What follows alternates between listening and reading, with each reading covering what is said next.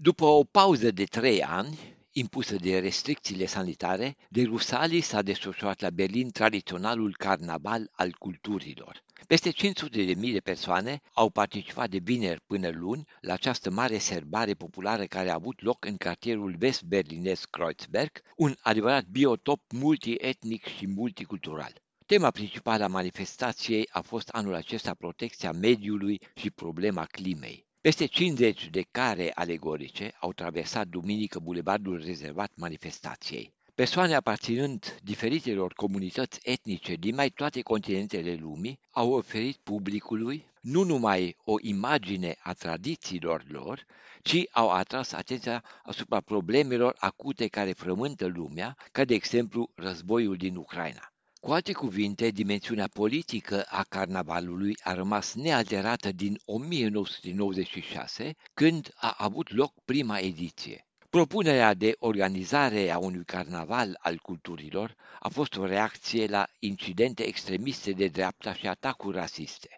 Considerându-se un loc al întâlnirii, carnavalul a devenit din 1996 încoace o tribună a contracarării naționalismului, xenofobiei, rasismului și homofobiei prin intermediul unei manifestații de masă pentru toleranță, pentru bună înțelegere, respect reciproc, pentru diversitate etnică, religioasă și sexuală organizații civice au împânzit străzile și parcurile unde s-a desfășurat carnavalul cu afișe, atrăgând atenția asupra tratamentului agresiv la care sunt supuși solicitanți de azil la frontierele Uniunii Europene. Deși nu au avut loc incidente semnificative, atmosfera carnavalului a fost afectată duminică seara de victoria lui Erdogan la alegerile prezidențiale din Turcia, fiind sărbătorită spontan de unii participanți. Sute de persoane s-au alăturat unei manifestații care s-a îndreptat pe centrul occidental al Berlinului. Manifestația neautorizată a fost dispersată de către poliție. Două treimi dintre etnicii turci cu drept de vot, care trăiesc în Germania, l-au susținut pe Erdogan.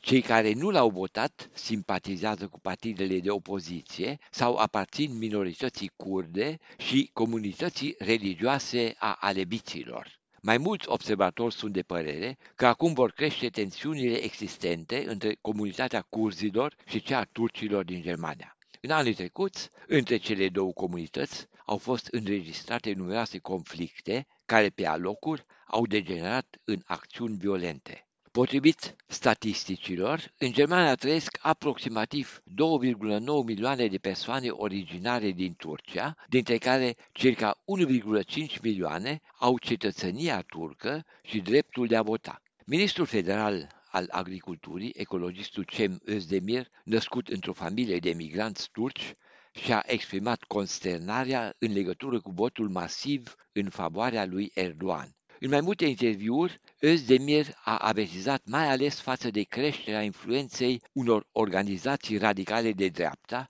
și islamiste asupra tinerilor turci. Aceștia sunt expuși influenței din partea unor imami. Într-un interviu acordat postului național de radio, Özdemir a spus marți că în prezent Erdogan este acceptat în același fel ca în trecut Putin în Rusia. Societatea germană ar trebui să acorde o atenție mai mare tinerilor turci pentru a reduce influența propagandei răspândită de regimul lui Erdogan prin intermediul unor rețele de radio-televiziune. Pentru contracararea propagandei mișcărilor extremiste și antidemocratice din Turcia, Özdemir a propus înființarea unui post de televiziune turco-german. De la Berlin pentru Radio Europa Liberă, Vidam Totoc.